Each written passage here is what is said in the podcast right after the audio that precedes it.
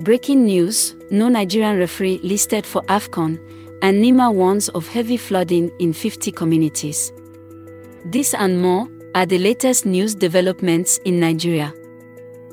This is a quick summary list of Nigeria's news headlines from Newscroll. I am Lola, and today is September 13, 2023.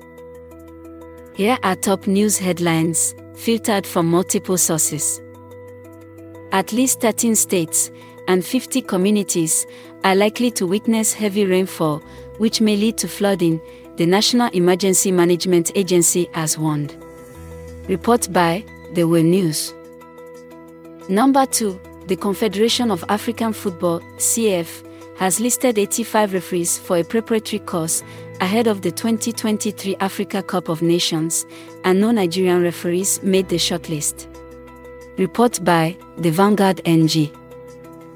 Our final three headlines are as reported by Nairametrics, BNN Bloomberg, and Politics Nigeria. Number 3. The presidency has clarified the controversy surrounding the lifting of the UAE visa ban on Nigerians, saying that the lifting of the ban doesn't mean airlines would begin operations immediately. 4. Nigeria's money changers plan measures to boost access to US dollars. 5. Unilag students stage another protest over tuition hike. This rounds up the news updates in Nigeria via Newscroll.